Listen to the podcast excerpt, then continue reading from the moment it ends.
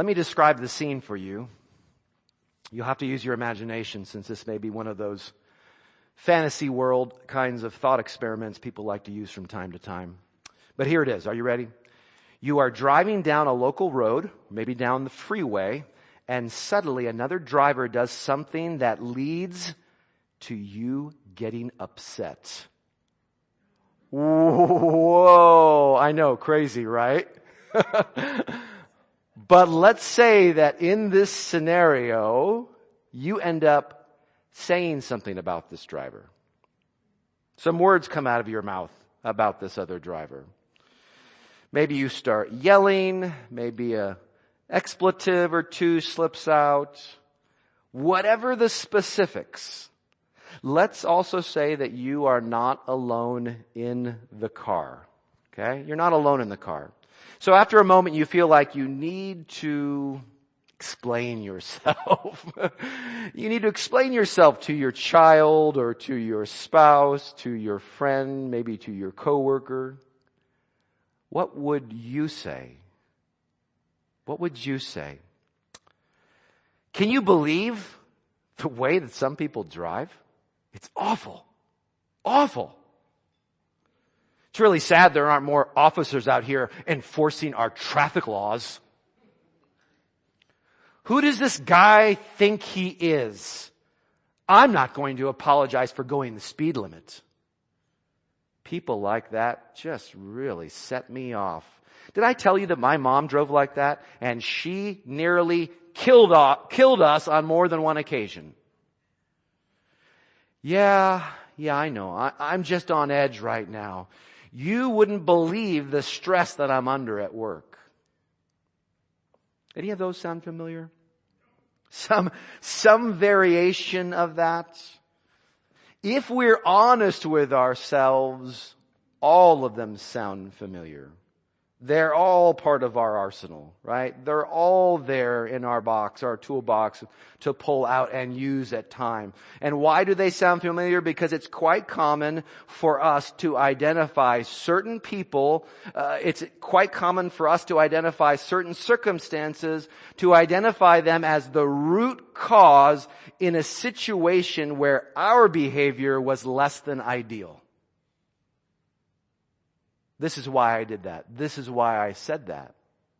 This is why I responded the way that I did. Now, while certain people and certain circumstances are usually part of the equation, God's word routinely brings us back to another root cause. Another root cause. Jesus points to this root cause in a number of ways, both directly and indirectly in the Gospel of Matthew chapters 5 through 7. That is a section traditionally known as the Sermon on the Mount. A little fun fact about this, this is the longest recorded teaching of Jesus in the New Testament, uninterrupted. Um, so this sermon, this we called it when we went through the series on the Sermon on the Mount a few years ago, called it the mountain message of Jesus. Said he went up on the mountain to teach this this message. So this mountain message of Jesus is this very long, the longest discourse or teaching session of Jesus. And in this chapters five through seven, we find, as I just mentioned, a number of ways, both directly and indirectly, that Jesus addresses this question of the root cause in your life, the root cause in my life. So let's get the context a little bit here in Matthew chapter 5. We're looking at verses 20, we're going to start in verse 21. Having just talked about the law, just look, look up to the verses prior to this, verses 17 through 20. Scan over those with your eyes you'll see that he talks about the law or the law and the prophets there. You see that? That's the law of Moses. That's the, the Old Testament regulations and rules that were given. Remember the Ten Commandments, the Exodus coming through the parted seas, all of that great story. So this law, he's just talked about it. And look then how he goes on to use two out of the Ten Commandments at least in terms of the, the verses that we're looking at this morning. He uses two out of the Ten Commandments to make his point. So this is verses 21 and 22, and then we'll drop down to verses 27 and 28. Jesus declared in verse 21, you have heard that it was said to those of old, rewind to the book of Exodus. You have heard that it was said to those of old, you shall not murder. And whoever murders will be liable to judgment. But I say to you, declares Jesus, that everyone who is angry with his brother will be liable to judgment. Whoever insults his brother will be liable to the council. And whoever says, you fool, will be liable to the hell of fire. Now drop down to verse 27. You have heard that it was said, there's the same formula, you shall not commit adultery. You shall not commit adultery. But I say to you that everyone who looks at a woman with lustful intent has already committed adultery with her in his heart. Now, think about those two passages. 21 and 22 and 27 and 28. Think about those. The last phrase that we find there in verse 28 is crystal clear, isn't it? The problems that Jesus is addressing here, the problems that he's addressing are most certainly, uh, they most certainly involve other people. They say that explicitly, don't they? They talk about a brother, verses 21 through 22. Verses 27 through 28, it talks about a woman. The brother, the woman.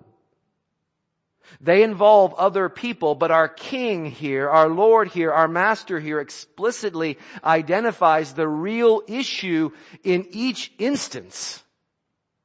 The real issue is not the brother.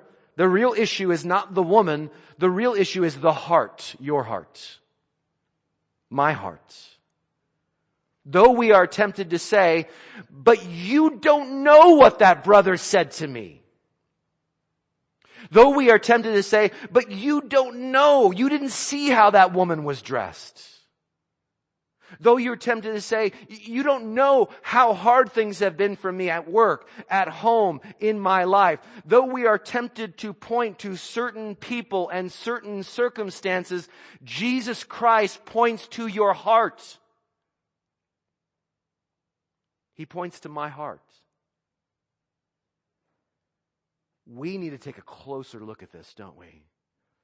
As people who often do so poorly in this area, we absolutely need to be guided by God this morning to understand this because this is the root cause. This is the issue. And, we'll, and that will become abundantly clearer as we continue in the passage this morning. So we need to take a closer look at this passage and make sure that we're hearing everything God wants us to hear this morning about the heart. Remember, the heart, we're not talking about the blood pump in your chest, right? The heart, like in so many cultures, in the Bible cultures, the Hebrew culture, that context was just a term that was used to refer to your inner person. Sometimes the, the, the heart is the one used most uh, often to describe in kind of a whole summary way who you are on the inside, the immaterial part of you. Sometimes mind is used, sometimes soul is used. Sometimes they're used interchangeably, sometimes they're used together to stress kind of every, every aspect of who you are, 100% of you given to God. Love the Lord your God with all your heart, all your soul, all your mind. One version adds on your strength, uh, tacks that on. So don't get confused. The heart here is that inner immaterial you. Now, as we dig into this, take a look at first, this first point. If you haven't already noticed, it's important to come to grips with the fact that number one, your heart will be judged. Your heart will be judged. The main thrust of both of these passages the main thrust, if you continue reading through chapter 5, the main thrust of so many of these passages has to do with what we, we might call heart-based guilt. Jesus is establishing the fact that there is heart-based guilt. Things we're guilty of, not because we've done anything out here, right? But because something's happened in here. Something's happened inside of us with our thoughts, with our feelings, our choices, that inner volition. Heart-based guilt. Notice what Jesus says in verse 20. It's the verse that immediately precedes our first passage. This is what he tells his disciples, and this is important to understand where Jesus is going here. Verse 20, he tells his disciples, I tell you, unless your righteousness exceeds that of the scribes and Pharisees, you will never enter the kingdom of heaven. What do we know about the scribes and the Pharisees? These were the Jewish leaders at the time, and they reveled, so many of them reveled in a righteousness that emphasized outward conformity to God's law. Now, let me be crystal clear. let me be abundantly clear. Outward conformity to God's law is extremely important. That is a very good thing right? It's a very good thing that you're not murdering me this morning. Yeah. it's a very good thing that you haven't cheated on your husband or your wife. It's a good thing to steer clear of sins like murder and adultery. Just think about how destructive those offenses are. Just think about it. In one case, not, not only even taking a life, but the web of lives that are touched, that are impacted, that are hurt by those choices.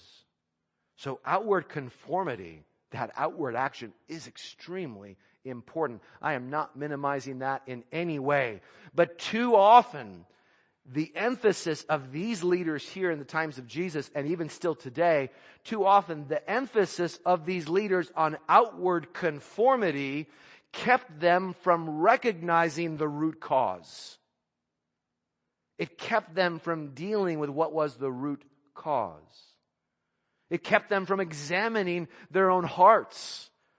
As Jesus explains, his followers are called to pursue a righteousness that exceeds this emphasis on uh, conformity, this outward conformity to God's law. Simply that, only that.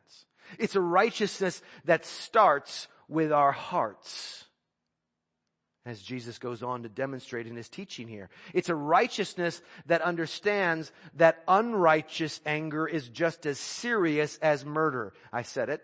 It's true. It's a, it's a, it's a, it's a righteousness that understands that lust is just as serious as adultery. It's true. No, by themselves, lust and anger don't have the same consequences as adultery and murder but they do have consequences, serious consequences. For, because in fact they inspire things like murder and adultery. That's where murder and adultery come from. Moreover, they are all expressions of the same me-centered corruption that infects every single one of us. And so we are liable before God because of that corruption. We are liable before God because of the anger that focuses on another with hate. Because of the lust that turns another into an object selfishly for your own titillation, stimulation, satisfaction. You see, we should be liable for those things, shouldn't we?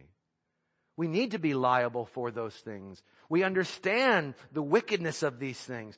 Christ's aim here is to sober us in light of this liability, to shake us and say, don't you see? Don't you understand where the corruption lies? Don't you see where it's coming from and what needs to be done?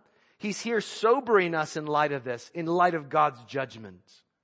Consider with me how Jesus will go on in Matthew's gospel to talk about this heart based guilt. Take a look on the screen. You'll see it here. This is not a one off in chapter 5. He will go on and continue to bring this same idea up. Idea up. He says to the, to the religious leaders like the Pharisees and scribes, you brood of vipers. How can you speak good when you are evil? For out of the abundance of the heart, the mouth speaks. That's where that evil talk is coming from. That's where that maliciousness and that slander and that gossip is coming from, from here. That's Matthew chapter 12 verse 34.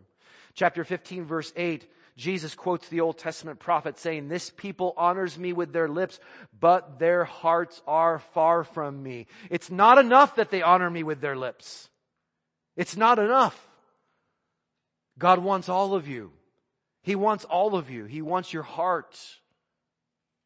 When He has your heart, He has you. What comes out of the mouth proceeds from the heart. Jesus emphasizes that point again in Matthew chapter 15 verses 18 through 20. What comes out of the mouth proceeds from the heart and this defiles a person. And here's the general, look at this bigger, broader perspective. For out of the heart come evil thoughts, murder, adultery, sexual immorality, theft, false witness, slander. These are what defile a person. It is a good thing to have laws in our culture. It is a good thing to have laws in cultures around the world. But you are a fool if you think that you are going to legislate change in the human heart. That's not how people work all of the things that we so often write laws for to restrict people, to punish people, to confine behavior that we deem harmful, hurtful. Those things come from the heart. They're bred inside. Before you see them or experience them as a victim, they're born in the heart of that victimizer. You see, this is the change that God wants to bring to the hearts. It's important to note that Jesus was not revealing something new here. He was not revealing something new. He revealed many things that were new, but he was not revealing something new here. He was reminding these Jewish men and women of what God had already revealed in the Old Testament. 600 years before Jesus, Jeremiah pointed to this root cause and he reminded his hearers about this idea of heart-based guilt. Take a look at what he said. He said, the heart is deceitful above all things and desperately sick. Not just sick, desperately sick. So desperately sick, he adds the question, who can understand it? How will we even figure this out? Because we want to figure it out since this is the root cause. You, do you understand your own heart? If you're honest, you don't. You might understand things about your heart, but it, it, you haven't figured yourself out why you do and say certain things. You haven't figured yourself out in that way, have you? Who can understand it? That sentiment, what you feel is what Jeremiah felt. Who can understand this wicked thing, this desperately sick heart? Then here comes the word of God. I, the Lord, I, Yahweh, search the heart and I test the mind to give every man according to his ways, according to the fruit of his deeds. Heart based guilt. Sobriety in light of the judgment of God who knows your heart, even what you're thinking right now. And the sense here is not simply that he knows what goes on in your heart in terms of that jealousy, in terms of that pride, in terms of that fear, in terms of that lust, in terms of that rage, in terms of that anger, in terms of that bitterness, in terms of that unforgiveness. He knows what's going on there, but he also understands that when you act a certain way, only in conformity to the external look of godliness, he knows what's driving it. And you fool yourself if you think that you're earning some kind of credit with God because you've simply conformed externally when he knows what drives you is something different. It's me centered. It's looking for human approval, human acclamation. It's looking to something else other than God for satisfaction and comfort and life. God knows this. Jeremiah has brought this out. Jesus is bringing this back to his readers to help them understand. It is a good thing. It is a right thing to not act on that anger boiling up on the inside of you. It is a good thing. It is a right thing to not act on the lust that grips your imagination. But the existence of those things inside of you simply confirms that you are corrupt like me. You are corrupt. And the entertaining of such things simply adds to our guilt when you feed those things. When you don't stop and say, I am angry right now, and my thoughts are far from kind towards that individual there. Before we check ourselves, you know, before you wreck yourself, if we don't do that, sometimes we're tempted to keep feeding it, aren't we? Oh, wow. This person said this to me, and I'm angry about it right now. Come to think of it, they said something like that two months ago to me. And come to think of it, they acted that way towards me six months ago. And there's a pattern of that. And you know what? I've been nothing but nice to that person. I've been nothing to, but nice, nothing but kind. How dare they treat me that way? Guess what? You're just, oh boy, you're just, you got that little thing of lighter fluid and you're just squeezing that plastic bottle. It's just shooting out there. The flames are going up. Looking at that woman with lust in your hearts, right? Somebody once told me, oh, it's okay to look at a beautiful woman as a married man. It's okay to look at a beautiful woman. You just need to remember that you can look at the menu, you just can't order anything. Oh boy. Oh boy, missing the point here. Missing the point, right? Of what happens when lust objectifies another individual, turns somebody, takes them from a real vibrant person, a human being made in the image of God, and turns them into your sex toy. It turns them into a way that you fulfill this desire and urge inside of you. It's selfish. It's so ugly if we would really call it what it is we know how we can feed that and entertain it and string it along. So the entertaining of these things inside of us simply adds to our guilt while the existence confirms our corruption. Brothers and sisters, friends, please hear me. We are accountable before God not only for our sinful actions, but for our sinful hearts. Do you believe that? If we continue with the words of Jesus here in Matthew 5, God also reveals to us that number two, your hearts should be addressed. Your heart should be addressed. There needs to be a response from you. Jesus calls us to that. If we acknowledge that our hearts are desperately sick, if we're willing to say that, and again, that's a very countercultural thing today, to say today, isn't it? Because if you say, my heart is desperately sick, Somebody will say, you should not be so hard on yourself. Stop beating yourself up. Stop, you, you, know, you need to esteem yourself. You have, you have great, you know, you do you. You gotta be the best version of yourself possible. And you stop being just dogging on yourself and you're a beautiful, you're special, you're, now, are some of those things true? Absolutely, they're true. And people who feel like they have no worth we definitely want to bring the word of God to them that they have great worth. God, God says so. Right? But we don't want to get caught in the trap where we identify truth like this, a diagnosis from God that says we're broken and desperately sick and try to make ourselves feel better by saying, no, I'm not sick, I'm healthy. I'm wonderfully healthy. I'm esteemed, right? I'm beautifully healthy because I'm doing me and I'm the best version of myself today that I can be. No, no, no, no. That's not the way that we get to the, to the, to the idea of you understanding who you are and understanding your value and worth and finding joy in your life. We don't need to dismiss or downplay the diagnosis of God. We need to embrace the bad news so that we can appreciate the good news for what it is. Amen?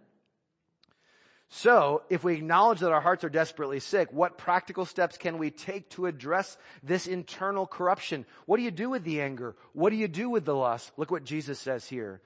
Immediately after condemning both the angry and lustful hearts, Notice that he offers practical advice about what to do next.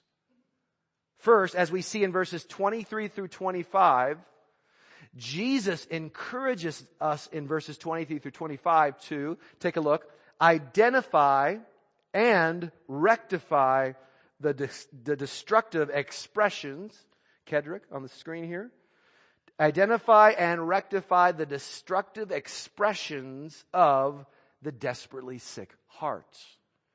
I'm giving you that in advance so you can kind of see it when we read through it, that that's what he's doing. Identify and rectify the destructive expressions of the desperately sick heart. We read this, verse 23. So if you are offering your gift at the altar, you with a desperately sick heart, you with that angry heart, that anger boiling up inside of you, you, if you are offering your gift at the altar and there remember that your brother has something against you because you have been hurtful and hateful towards him, that's the implication. Leave your gift there. Leave worship of God there. Formal ritual worship of God and go worship God by being reconciled to your brother. Then you come and offer your gift to God. Come to terms quickly, says Jesus in verse 25, with your accuser while you are going with him to court, lest your accuser hand you over to the judge and the judge to the guard and you be put in prison. Those are some of the natural, we call those natural consequences, right? In our society when you are hateful and hurtful to somebody in certain situations. It's interesting, isn't it? It's interesting that Jesus addresses the angry hearts by addressing the damage caused by the angry hearts. Notice that? He's, a, he's addressing the expression, the damage caused by this angry heart. I think the prescription here is this. What is he doing? I think he's doing this. He's saying, if your anger leads to your hurting someone else and or being at odds with someone else, then respond to the fruit of an angry heart with the fruit of a peacemaking heart. Respond to the fruit of an angry heart, your angry heart, with the fruit of a peacemaking heart. Not only is that the right course of action, but oftentimes when we are walking that path of peace, it can help us find peace for our angry hearts. Your heart may not be 100% into that, like reconcile with my brother. Man, I don't want to reconcile with my brother. Man, I told him, I told him the truth. I might have told, I might have been a little harsh in saying the truth to him, but I told him what he needed to hear. I got in his face and I told him the truth that he needed to hear. And now God's telling me I need to go reconcile with him. You may not be 100% there, but God's saying, go do it. Go do it. Live out that peacemaking heart. When we do that, God is often shaping our hearts through that. We begin to see the reconciling work of God. God blesses those steps of obedience forward with His Spirit. We don't neglect our hearts. We want our hearts to be changed. But sometimes that change comes through taking the steps we know need to be taken and walking down that path. So whether it's anger or lust or fear or pride or greed, be diligent, brothers and sisters, to identify and rectify the destructive expressions of the desperately sick heart. Make sense? Think about how your heart is hurting others and then address those situations. And if you can rectify a situation, do it. God's going to meet you there and bless you there. He's going to work on your heart through that process. Second, you see it there already on the screen. We see in verses 29 through 30 that Jesus also calls us to recognize and minimize the tempting opportunities of the desperately sick heart. He's also calling us to recognize and minimize the tempting opportunities of the desperately sick heart. He says in verses 29 and 30, if your right eye causes you to sin, tear it out and throw it away. For it is better that you lose one of your members, one part of your body, that your whole body be thrown into hell. And if your right hand causes you to sin, cut it off and throw it away. For it is better that you lose one of your members than that your whole body go into hell. Now, Pastor Bryce is to be really serious with you, very clear, very honest. I'm not embarrassed by this.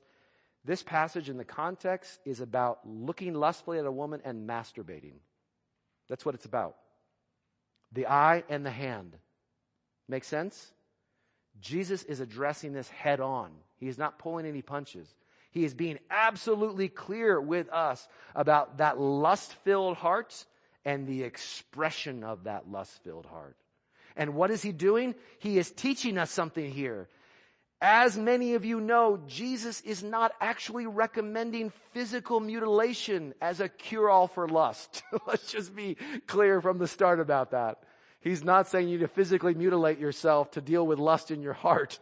no, he's asking you this. He's saying, to what lengths will you go to be free of the poison of lust? What would you give up? What would you cut out, tear off, throw away from your life to be free of that poison of lust? When you are honest about the struggles of your heart, Will you tear out? Will you cut off? Will you throw away things in your life that you recognize only serve to tempt you and trip you up when it comes to this struggle?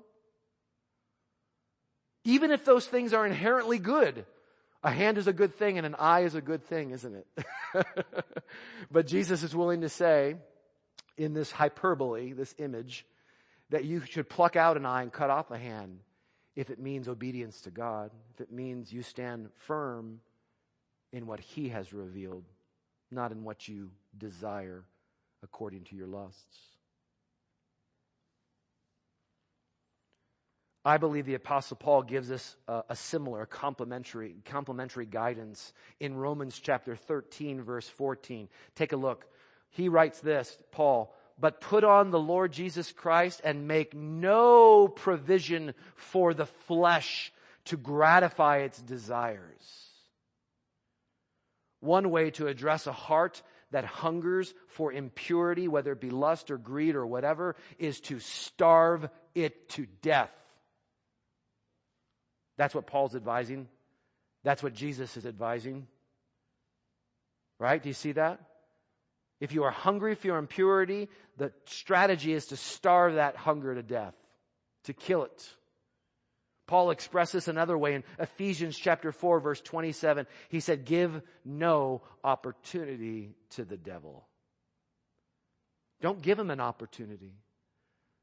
If you know there's a billboard down that street that's going to cause you to stumble in terms of sexual purity, don't drive down that street. Take the longer way home. Take the longer way home. If that smartphone is causing you to stumble, even though it's a nifty little thing in your pocket, emails and texts and watching YouTube, it's causing you to stumble, trade it in for a flip phone. Get rid of it. And you can go right down the list, whether it's greed or anger. We know that we begin to recognize by God's grace the things that feed, that give opportunity, the ways we're making provision for those heart struggles, for that sinful heart. Finally, brothers and sisters, Jesus teaches us on this subject of the heart that number three, your heart needs to be devoted. And this is really the climax of what we're talking about this morning. Your hearts need, your heart needs to be devoted. So, even though this identifying and rectifying, this recognizing and minimizing that we just talked about, even though these are incredibly important, it might not feel like we are really, pun intended, getting to the heart of the matter. It might feel like Jesus is saying, well, you want to address, Jesus, you want to address the expressions of this angry heart, but how do we address the heart directly? How do we get to a root cause in terms of the root cause? Well, if our heart is ultimately the problem, if my heart is ultimately the problem, what can be done? We should ask about the desperately sick heart. I think the, uh, we find one answer to that question in the very next place where Jesus, in this same teaching, uses the word heart. So we're going to move actually into the next chapter uh, look over on the opposite side of your Bible or flip the page over one And you're going to see in Matthew chapter 6 verse 21, this is the next place that Jesus says anything about the heart. And what he says here is amazing. It's crucial that you understand this. Chapter 6 verse 21. As you scan over or flip over the next chapter, let's read, but let's pull in the context a little more by starting in verse 19. Do not lay up for yourselves treasures on earth. Is he dealing with the heart there? Yes. Which issue? Greed, right? He's dealing with greed. Do not lay up for yourselves treasures on earth. There's greed driving us to gather possessions, become materialistic. Where moth and rust destroy, and where thieves break in and steal. But Jesus says, lay up for yourselves instead treasures in heaven, where neither moth nor rust destroys, where thieves do not break in and steal. For where your treasure is, there your heart will be also. Wow. How does this passage relate to our key verses from chapter 5 about anger and lust? I think what we find here is the app, that app, I think we find here, what we find here is, is absolutely central to curing a desperately sick heart. What is a healthy heart? Yes, a healthy heart is not one driven by or ruled by unrighteous anger. You would say that's healthy, right? Yeah. A healthy heart is not one ruled by unrighteous anger. A healthy heart is not one ruled by fleshly, worldly lusts. But it's more than that, Jesus is telling us right here. It's more than that. What ultimately defines a healthy heart is this, that it treasures God above everything else. That's a healthy heart that God is treasured above all.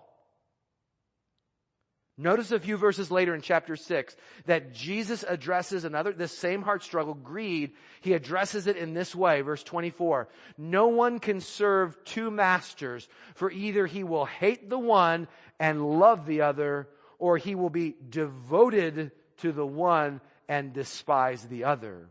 You cannot serve God and money. This is the key idea. Please don't miss it. Write it down if you need to. If there's one thing you take from today, take this with you. The ultimate problem with your heart is not greed or anger or lust. The ultimate problem is always idolatry. Idolatry is always the ultimate problem. If you're battling with lust in your life, there's usually an idol underneath that driving that. There's an idol. There's a worship disorder happening within you that's driving and fueling that anger. That's using the anger as a tool to accomplish that false worship inside of you. Take, for example, the idol of human approval. When we are ruled by human approval, the praise of others. Anger is one of the tools in our toolbox, isn't it? We get upset, we get angry. And when we don't feel desired, we turn to lusts. We aren't getting our way, we turn to anger. You can go right down the list jealousy, fear. Uh, they're all at work within the human heart. Why? Because the orientation of the heart in terms of worship is off 180 degrees. It's corrupt. Jesus is saying that here. He's saying the real issue is not your greed, your materialism, brothers and sisters, friends. The real issue is that you're serving mammon, you're serving money. You're devoted to it like you should be devoted to God instead. That's what Jesus wants us to understand. Identifying these kinds of infecting idols is not always easy. I get that. But acknowledging that your greatest struggle is in fact a worship disorder, that is absolutely essential to you experiencing real change in your life. Your heart needs to be devoted to God. It needs to be devoted to Him. That's where that change comes from. Remember what I said earlier. The main thrust of both of these passages has to do with what we might call our heart based guilt before God. If you haven't already, are you ready now to acknowledge that in so many of your struggles and failures and frustrations and conflicts, are you willing to acknowledge that your heart is the ultimate problem? It doesn't matter how people drive around me. I might get angry when I see somebody's life endangered by somebody else. That's righteous anger. But but unrighteous anger doesn't then kick in and then I drive up and tail, get right on the person's tail or, or yell at them, roll down my window or wave a, wave a gun at them or do whatever. That's not what we do. When that person drives by or rides your bumper or whatever they're doing, honking at you or whatever, you have a choice to make. It's gonna, it's gonna prick your heart. The question is, what will happen within your heart? Will you let that person go by and say, Go ahead. Go on by. Or say, you know what, that person is driving crazy. I'm going to pray for them. Because they're going to, they might get hurt and somebody else might get hurt because of them. Or what's going on? This person seems like they are, there's something going on in that person's life. They seem really angry. They're driving in an angry way. You see, we don't do that because those kinds of situations expose us. They expose what's in our heart. And you can multiply the varieties, examples of those kinds of situations that expose us. So God is asking you this morning, I am asking you, are you ready to acknowledge that your heart is the ultimate problem in so many of those areas? So many struggles and failures and frustrations and conflicts. Or will you continue like you have been to point to certain people, to certain circumstances as the root cause? When you are sobered by the fact that your heart will be judged, when you are then persuaded that such a heart needs to be addressed in your life, when you are then convinced that your heart needs to be devoted first and foremost to God, then I pray that you will realize your absolute inability to change any of it. Now that doesn't sound very practical, Pastor. you just built us up. You just gave us this diagnosis of what's wrong with us. And then you said like, you can't change any of it. You can't. But God can. Right? There is good news for the bad news about our hearts. There is good news, and we need to keep telling each other this over and over again. That is what we are called to do. That's what it means to speak the truth in love to one another. I encourage you to cling to a promise given through the prophet Ezekiel over 2,500 years ago. And here is that promise. And I will give you a new heart. And I will give you a new, a new spirit. I will put a new spirit within you. Ezekiel 36, 26. How did God fulfill this promise to his people to give them a new heart? Paul answers that broadly in 2 Corinthians chapter 1 verse 20, he says this, take a look, for all the promises of God find their yes in Jesus. Four chapters later in 2 Corinthians 5, he will say, he will talk about how if you are in Christ, if any man or woman is in Christ, he or she is a new creation. A new creation, a new heart, that new spirit. Jesus suffered on the cross not only for your sinful choices, He also suffered for your sinful hearts. Amen? He took our place for that sinful heart, though His heart was pure. Though we are so often drawn to idols, Jesus has brought us to God by His blood. Such good news. And He empowers us with this new heart. He empowers us for more than just outward conformity to the law of God. He empowers us for true God treasuring devotion through the power of His resurrection. Do you want that in your life? God treasuring devotion? God to be first? Not a worship disorder, but ordered worship within the very core of you, looking to God looking to his grace to change you from the inside out. The power of the resurrection makes that possible. And wonderfully, all of this is available to us even now freely when you simply believe.